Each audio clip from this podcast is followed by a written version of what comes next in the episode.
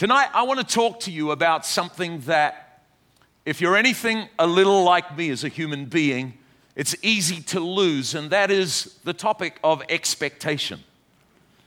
I want to talk to you at the beginning of this new year. Here we begin another season, 2009, about how we can enlarge our expectation. It's been great in the service to hear some of the desires that people have in their hearts about what they need God to do and be a part of this year. And I want to get straight into it. Is that cool? Can you understand me? All right, you just nod even if you can't, give me a wave just to encourage me, all right? But we're going to go to the Old Testament, and I want you to take your Bible. We're going to go to the book of Ezekiel, chapter 37. And for some of you, this will be a well known chapter, but it's my prayer that God will use it to really encourage us to lift our expectation into this new season. Ezekiel chapter 37, and we're going to pick it up in verse 1. The word of God says, The hand of the Lord, Ezekiel says, the hand of the Lord came upon me and he brought me out in the spirit of the Lord. And he set me down in the midst of a valley, and it was full of bones. Then he caused me to pass by them all around, and behold, there were very many in this open valley, and indeed they were very dry. Then he said to me in verse 3 Son of man, can these bones live? So I answered, God, you know. Again, he said to me, Then prophesy to these bones and say to them, Bones or dry bones, hear the word of the Lord. Thus says the Lord God to these bones Surely I will cause breath to enter you, and you shall live. How many are thankful for this chapter? You see, it doesn't matter really where we are positioned tonight where we have come to, whatever season we've been through, we have a God who is able. And God takes Ezekiel and he says, I want to teach you something. And tonight, I believe that God the Holy Spirit is here and he's moving in our world in a way that we have not seen him move before. You know, there are a lot of Christians I talk to and they say, What do you think about the economic crisis? What do you think about what's happening right now in Israel? What do you think in the destabilization of a lot of what's taking place? And I shock them because I often say, You know what? I think God's doing what He wants to do. And they say, Yeah, but it's infecting or it's impacting who we are. And I'm saying, do You know what? We've been praying for years. God, change our world. Well, what do you think God's going to do? God's going to pick it up and shake it and blow it a little. And tonight, whether you're watching this, as I said, at home or you're over on the NRH campus or here at Gateway, it's a message to my own heart. If I feel like my world has been shaken, if actually I end 2008 and say, God, I had a whole lot of expectations on the table, and to be honest, I'm wondering what you're doing with who I am then I reckon this chapter could be the word of God for you tonight.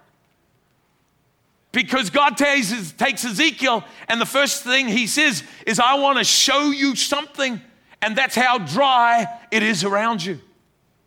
And then I'm going to ask you something, and this is what I'm going to ask you. Hey, son of man, can these bones live? Do you note his answer? What did he say? He said, Lord, you know. That's not what God was asking. He said, Can these son, can these bones, son of man, live? You know, with the church, and maybe many of us tonight, and I know I've been in this place, there are many times I've had a crisis, I've had a part or a period of my life where I wonder what God's doing. And I've known that God could do it, but I haven't known that God could do it through me. And it's like God needs to take us and cause us to be stunned by how much we need him. But then he asks us, Son of man, can these bones live? And we respond, God, you need to take hold of my circumstance. You need to take hold of my year. You need to take hold of what's around me. And you need to do something. And God says, No, I want you to learn something. That you need to take hold of your circumstances. And you need to take hold of me and you need to begin to prophesy You need to now begin to apply what you know is right and begin to take the wonder of the experience of the Holy Spirit and release the Holy Spirit through your dryness and begin to call on the name of the Lord and proclaim what you've never seen before. Not just believe what God can do, but proclaim what you've never seen before. You see, tonight I'm talking about enlarging our expectation. Not just kind of waiting to see what God will do, but enlarging our expectation. We had Reinhard Bonnke come and speak for us at the beginning of last year, and I loved what he said. And it kind of took me by surprise when he actually said it. He said, You know that the word of God in your mouth is as powerful as the word of God in Christ's mouth. Wow. Did you get that? You see, even the creation of our great world, remember, the Holy Spirit hovered. He was awaiting the instruction of the word. And when God said, Let there be, he was released to bring the miracle. I hope you're capturing something tonight. Because it's like God saying this year could be a repeat of every other year you've had. You believe God can, you're faithful in your worship, but actually, God wants to take us to a place where we understand that expectation is the seed of the miraculous. And we need to learn how to enlarge that expectation rather than waiting to see what will happen. God has given us an authority to take His word and not just kind of say, Well, God, if it's your will, I hope it happens. No, you know, we're positioned in New Zealand in a nation that actually doesn't even believe God exists by and large. Do you know that many people that come to Christ in our services have not even heard about who Jesus is? And when we went there 17 years ago, I was amazed by how many pastors said, Well, you're coming back to New Zealand. You know, New Zealand's not like it was in Australia for you, and New Zealand's not like America, and you can't expect to see what you're believing in your heart to see. And I'm saying, Hey, listen, it's not the circumstance that matter, it, it's the Word of God active by the Holy Spirit in us that we can speak into being the creative, wonderful power of God. And by God's grace today, we're seeing what's never happened before in our history. What about you? I wonder if God's got a hold of you. You see, expectation, no matter who we are, has a number of enemies. And I want to touch on these briefly, and then I want to talk about keys to expectation. But you know, one of the enemies of expectation is very simply a devil that wants to dominate. See, we get so spiritual sometimes that we don't realize we are in a war. When Paul finished his life, he said, You know what? I've had to fight for things. I've got scars on me. It's kind of like, well, if we're really walking with God, it's going to be easy. It's not going to be easy. Come on, somebody say amen. It's kind of like, well, God, you know, if I'm really in the will of God, it's just going to be like angels floating through the sky. No, friend, if you're in the will of God, you're at the front line. he comes to what? Kill, steal, and destroy. You think about that for a moment. Not only does he come to kill us, separate us from God, if he can't kill us, he'll steal from us. And so much of the church has been stolen from because of what they've gone through. And now instead of building God's kingdom, they're actually pulling it down. Still in church, still know that God exists, but not breaking through. And the devil's quite happy for you to have an easy life as long as you don't understand the authority you've got in Christ. Tonight, I want to encourage you that it's time for us to stand and lift our expectation. You know, Isaiah 56 and verse 19 has been a great verse for me. This is what it says it says, When the enemy comes in, and that's the pause in the original. When the enemy comes in, then like a flood, the Spirit of God raises a standard against it. I thought I would have had a hallelujah in Texas. Just because the Dallas Cowboys didn't have a good year, you got to lift your expectation. We're in church tonight. Isn't that right? Come on. But how does the Bible teach it? You say, yeah, but pastor, it's, you know, things aren't going. Hey, you give me your list, I'll show you mine. But when the enemy comes in, this is how God responds. Well, oh, It's all, no, like a flood. The Spirit of God. You say, yeah, but you know, I'm not that kind of person. We'll change who you are. Because the Spirit, the creative power of God lives in you. And we've got to realize there is an enemy that seeks to dominate who we are. Here's another thing that will dampen and weaken your expectation it's an attitude, number two, of simply enough. Having an attitude of simply enough. How you doing? I'm doing pretty good. What does that mean? Oh, well, I got more than most. God's good. We'll have another good year. Are you expanding? Ah, I'm happy. You might not understand that, but if you come across my path, I want permission to slap you. you say, What do you mean? Because that's not Bible theology.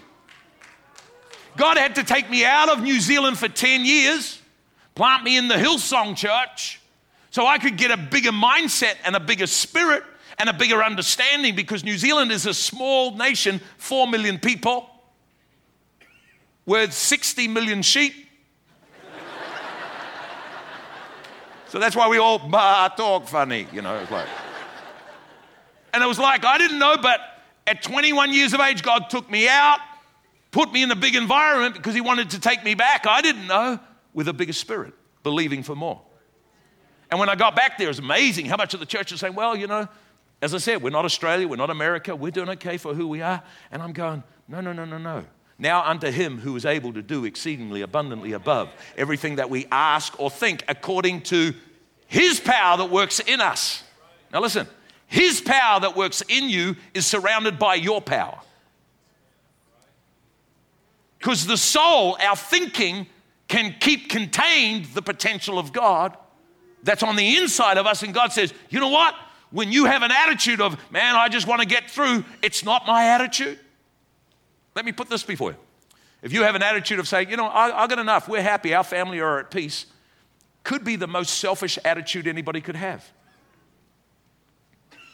Because all you're thinking about is you.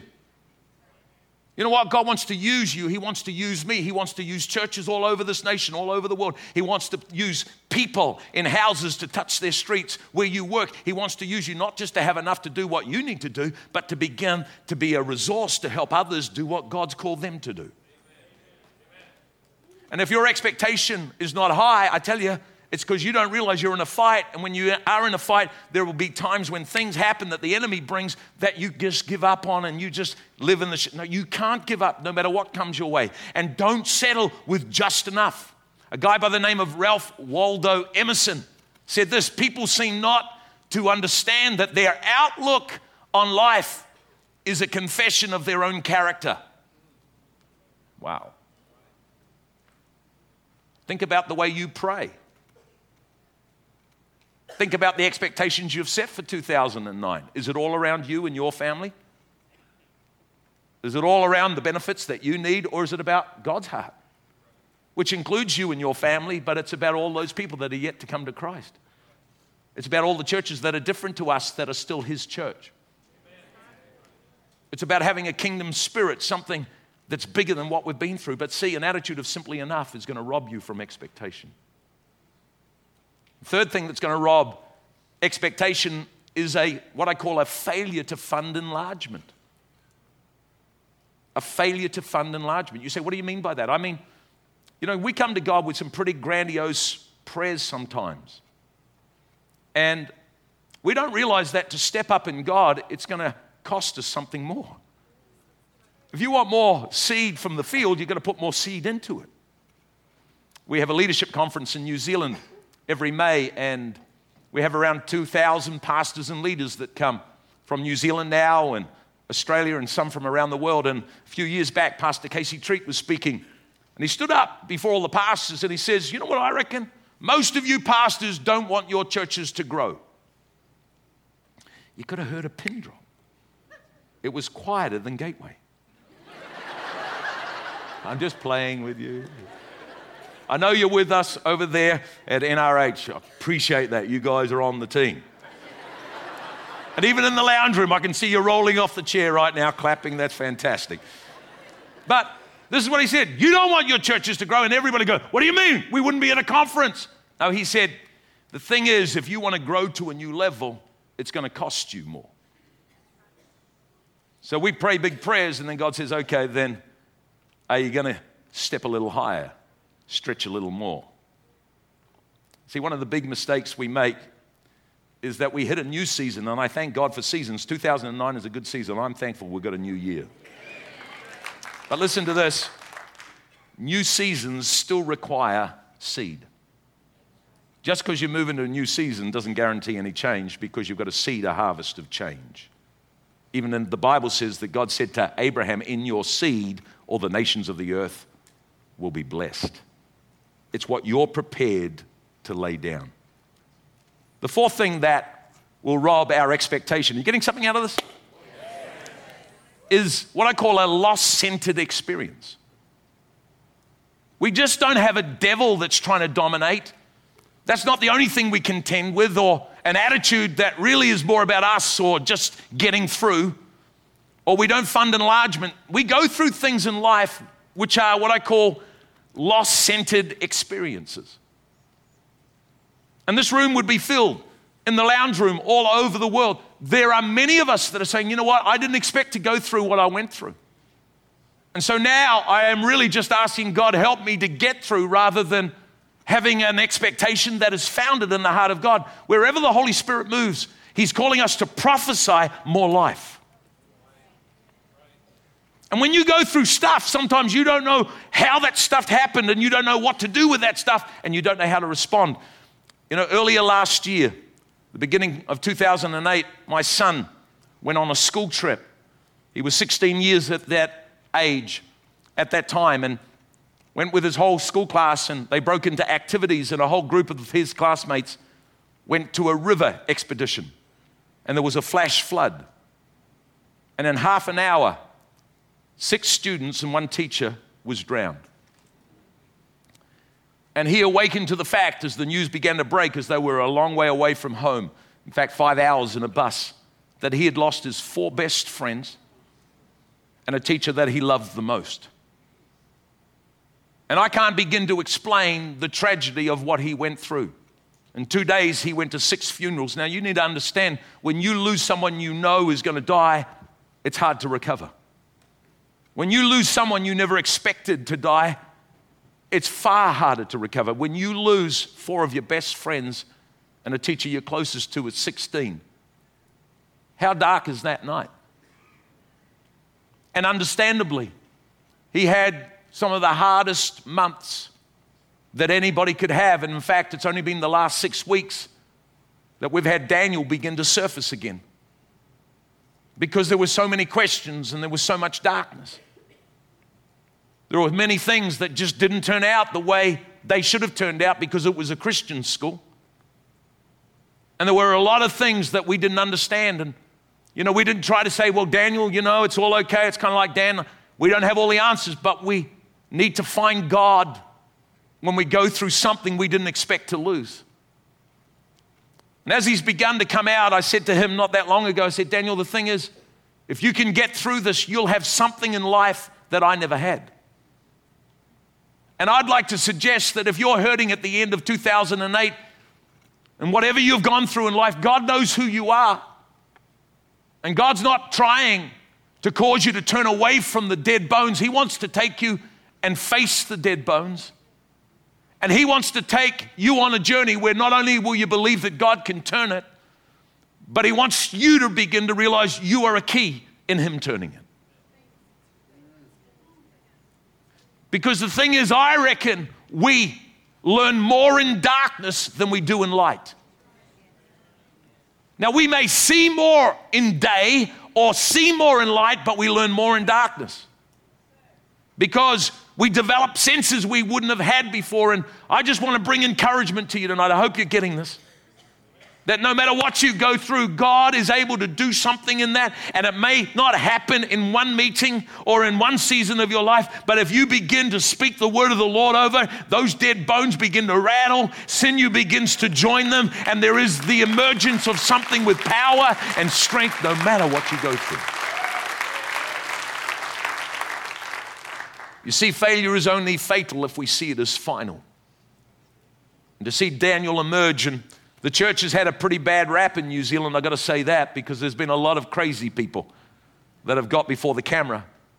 But out of this Christian school tragedy, there has never in the history of New Zealand, to my knowledge, been such a great representation of what it is to live with a trust in God. Parents have got before the camera and said, You know, we are distraught, but our trust is in God. And the nation has been moved by the fact that God exists. And I want to say to everybody here tonight, I want to say to everybody listening to this message tonight, doesn't matter what you've gone through, how deep the hole, how dark the night, a lost centered experience will try with the enemy to crush your expectation. But we've got to do what James says count it all joy when we fall into various trials, knowing that the testing of our faith produces patience. And when patience has, in process, completed its perfect work, we become complete, mature, lacking nothing. We win in the end, and we don't give up. You know, we all go through so many things. But I want to turn this around in the next few moments that we have, and I want to give to you just four thoughts. Is that okay? About how we can develop that expectation. As we move into a new season, how we can develop that expectation. Here's the first thing that I believe we as God's people need to develop it's what I call a living inner revelation. A living inner revelation. See, without the Holy Spirit, we can be people that believe the wonder of the word, but the Holy Spirit has been given to us to teach us that God's word becomes flesh in us. And this next season, if you can capture this, I think it will change you completely because we need to be men and women of conviction, of revelation that we know God has given us something. Because some of you that are listening have had something from God in the past, but the enemy has waited and waited and attacked you, and you lost that expectation. Then you began to live a life that's saying, as long as I'll get through, we'll be okay. And then you didn't realize that actually you were missing out on what God wants to take you through. Whereas we're going to be men and women that carry the Word of God in our heart. In New Zealand, Marie and I and our boys and our team that are so faithful, we started 17 years ago. And over the years, people have saying, How long are you going to be here? I said, We're here.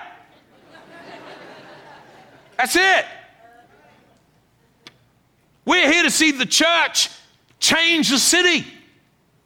We're here to see the church influence a nation. We're here to see a church touch a world. What, in little New Zealand? Yeah, because before we started 17 years ago, when God said, Would you go back to New Zealand? I said, No. and God said, But would you go to do something that's never been seen before? I said, Yes. So we didn't go to start just a church, we want to start something that transforms a nation by God's grace. But over the 17 years, the devil's come. Dark nights have arrived that I never expected to arrive. I've settled at times, but you know what's kept me strong? Is I've got a revelation. And that revelation is that God has spoken to me. If I could get this out just in a few minutes, Christians live mostly by understandings. So we hear somebody preach, we read the Bible, we read a book, we watch a movie, we do something that stirs us with an understanding. We say, oh, That's cool. You know, maybe shaking the hands as people walk out of the church, say, Pastor, a great message today. You know what my heart says? I hope it's more than a great message. Because you got an understanding, but an understanding is not going to change you. Because you'll get an under, another understanding when you get into the car and have a fight with your wife. You know what I'm saying? And there are a lot of Christians that give up and they don't have high expectation. Why? Because they don't live by revelation. This is what happens. You've got to take your understandings and allow them to mature into revelations. How does that happen? When you get an understanding in your mind, you've got to marinate, meditate, Listen to it. If you hear a word and say, that word was for me, don't ever not listen to that again. Get the CD. Listen to it a dozen times so it goes from here to here. Because what happens in here changes, doesn't matter which conversation you're in. So as soon as something else fills your head, the understanding moves around. But when it becomes a revelation, it goes from your head to your heart. And your heart holds that revelation, keeps you, and lifts your expectation. That's why God said to Ezekiel, Can these bones live? God, you know. And God saying, No, I want to go here. You prophesy. Well, I can't prophesy when I don't carry a revelation about it. So, what do you know? That you know. That you really know you know that you know you know. Because I tell you what, we wouldn't be still in New Zealand 17 years on if it was just about another church. But we know. This is what happens understandings become revelations, revelations become convictions. What's a conviction? It's an activated revelation. And there's most of the church don't live by convictions. We go, okay, it's another year. As I'm saying, we hope it's going to be different. You still with me on the other campus? Good, we can hear you from here. It's fantastic. And those in the lounge room that have gone for a coffee, get back real quick. We're here.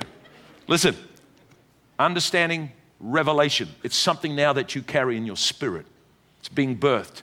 And then you've got to activate that revelation. Somewhere, somebody's got to get up and say, This is the word of the Lord. Your time is now. Bones, live. Somebody say amen to that. I mean, here's, here's a revelation I just got recently. How many know Romans 10 17? Faith comes by hearing, hearing by the word of God. This is what I've always been taught. Faith comes by hearing the word of God. That's not what it says. What does it say? Faith comes by hearing. This is literally what it means. Hearing comes by the word of God. So as I read the Bible, I'm reading, I'm hearing the word. The more I read the word, the more I get attuned to the language. When I went to Holland, the birthplace of my parents, when I was 19, I didn't understand Dutch. The longer I sat in front of the news, listening to what I didn't understand, the more I got to understand it. Faith comes by hearing. The more you take the word and hear the word, the more you understand the language, the more you get the revelation. Revelation brings faith. Hearing, faith comes by hearing, hearing by the word. So as I soak myself in the word, I get a revelation. Faith is based on revelation, not just a generic belief. Wow. See, some of you aren't getting the breakthrough because you don't have faith on it yet. You've just got an understanding. It's got to become a revelation. Revelations push us into conviction. Then we start doing what we have here. See, I can't but do some of the things we're doing because they're a word in my spirit. See, even in New Zealand, it's, it's like we can't get the finances to do what we need to do in church. So 17 years ago, I knew that would be the case because we don't have a lot of wealthy people. So I said, God, if we're going to have a church that's going to change a city, influence a nation, touch a world, how will we do that? God said, You'll do it through business. So now we've started all kinds of church businesses. We've got the largest privately owned car park for Auckland Airport. We've got two, two childcare centres. We're working on other business. In the end, I think we might go for Walmart.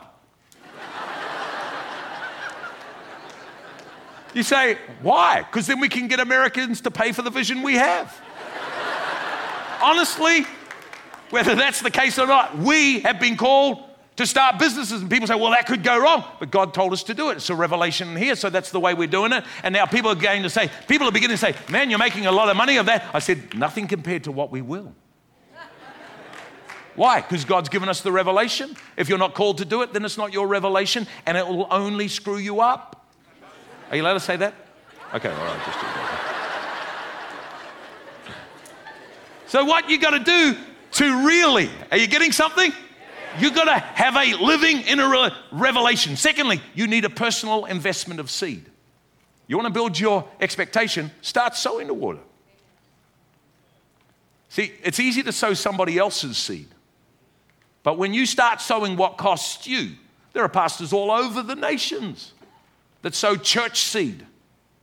And they wonder why they don't get financial breakthrough because you've got to sow personal seed to get your breakthrough. As I said, we're at a new season. The new season doesn't guarantee change unless you put fresh seed into it. So wherever you need the breakthrough, you start putting the seed into it. You say, yeah, but our marriage has lost its expectation because you're not putting seed into it. Yeah, it was all right for you. You married the right person. No. That's why we're having a break on her birthday. No, no, no, no. We've been married for 26 years and it's getting better. And people say, You're lucky. I say, You don't see what happens behind the scenes? Because she commits herself, I commit myself, and we sow personal seed. You know what's personal seed? It costs you. I thought marriage would be just all nice. Come on, some of you aren't being really real with what you're going through. Just help me a little bit. 1 Corinthians 3 I planted, Apollos watered, God gave the increase. Then we say, verse 7, yeah, so neither he who plants is anything or he who waters is anything, but God who gives the increase. No, stop and read verse 8, the next verse. Now, he who plants and he who waters are one, and each will receive his own reward according to his own labor.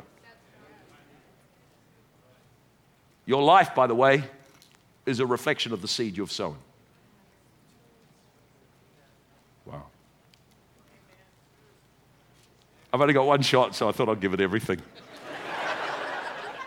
Number three, to increase your expectation, there needs to be an understanding of seasons. We don't teach this. We think God's got one season. See, sometimes we want God to do what it's not the season for. And then we say, God, why aren't you doing it? And God says, you just got to understand the seasons. Now, concerning the seasons, brethren, I would not have you ignorant. Uh, Ecclesiastes chapter 3 For everything there is a time and a season. You can have the right thing, but the wrong timing. And you give up and you lose your expectation, but you've got to see the seasons correctly. By the way, it goes on to say there is a time to plant, there's a time to pluck up. A lot of the church, all we do is keep planting. And we wonder why the new plantings don't take root because the old things that God has finished with are taking all the nutrients out of the soil. So you've got to clear the old that God's over and finished with to put the new ones in so they can thrive because they get choked by everything else we got in the garden just in case. Oh, that's another message. and here's the final thing. You know, if we're going to enlarge our expectation, let's have an active prophetic voice. That's not for the pastors. It is for them. But it's not for the prophet to prophesy over you. It's for you to begin to hear what God was saying to Ezekiel. It's a new day, it's a new season, but you've got to enlarge your expectation. You've got to prophesy what you're believing is going to take place. When Jesus stood and he was given the Bible, and he opened the book at Isaiah in the synagogue. What does he say? He said, The Spirit of the Lord is upon me. And God is on me. Why is he on me? To preach the gospel. He sent me to heal the brokenhearted, etc., etc. And then verse 19, to proclaim the acceptable year of the Lord. And I'm going to wrap up tonight because I want to speak to your heart. I want to say, you know what? Whatever you've been through, whether the enemy is dominated, whether things have happened that you never expected would happen, no matter what you went through, God is calling your spirit to rise up and begin to look at the dry bones and not get depressed, but say, It is the day for the greatest miracle to happen. Come on, there's going to be a rattling like there's never been a rattling before. And get the team to come and join me behind. You've got to understand that the devil who sought to destroy doesn't have the last say. And don't you dare live in the place where you're just going to get by. No, you're called to be a provider of the things of God. And begin to realize that to go to another level is going to cost you something more, but God's there in the middle of that cost. And if you've gone through a loss centered experience like my boy this last year, if you can find God in the middle of that, remember in the storm, Jesus said, Peace then he said, Be still. You've got to find your peace, whatever you've gone through before the still comes. And then God's going to take you and He's going to begin to say, hey, you begin to live by what's in your heart. Every one of us tonight, God wants to put that in a revelation. And if you've had a revelation in your heart and you've wondered where God is, you just say, I'm not going to let go of that. I don't know when God's going to change New Zealand, but I tell you what, I'm going to give it everything I've got. God's timing is His timing. And we're raising up a generation so that when our time's up, they're going to move into the same dream because they've got the revelation in their heart. People come to our church, they say, How do you get your people so committed? I said, Because they're not people that just believe God, they've got a revelation of what we're there to do. Don't you give up on your revelation. Come on, an inner revelation that's living, a personal investment of seed, an understanding of seasons, and an active prophetic voice. Did you hear me? You know, get the keyboardist to play. My mum only told me this when I was 21. She said, Son, you know you're one of eight. I said, Yeah, I know, because we didn't get much food growing up. and I was number four. Before me were three girls, so I had to wear dresses and I've had to go through a lot of healing about all of that sort of stuff. She says, When I was pregnant, you know, I'd had Yvonne, Sonia, and Diana. I'm pregnant with number four. She said back then they couldn't do scans, they didn't know what was there, but she says, I remember, she's a real godly woman. Laying my hands on my pregnant belly, and I said, God, she used the old King James language. She said, God, if this be a man child, I'm going to devote him to the temple like Samuel. And I think that's why, ever since I was born, I knew I was sold out just to serve God in the church. I said to mum in the joke, I said, Does that mean I changed from a girl to a boy at that stage, or what does that mean? She said, No, honey. I actually believe it was her prayer, it was her prophetic cry that set the destiny of my life. And tonight I'm saying to you, no matter what you've gone through, don't let your expectation level at your experience. Don't give up on what God's given you to do. No matter what you've gone through, you've got to release and prophesy to every bone. Because if you don't prophesy, God's hands are tied to work in and through on your behalf.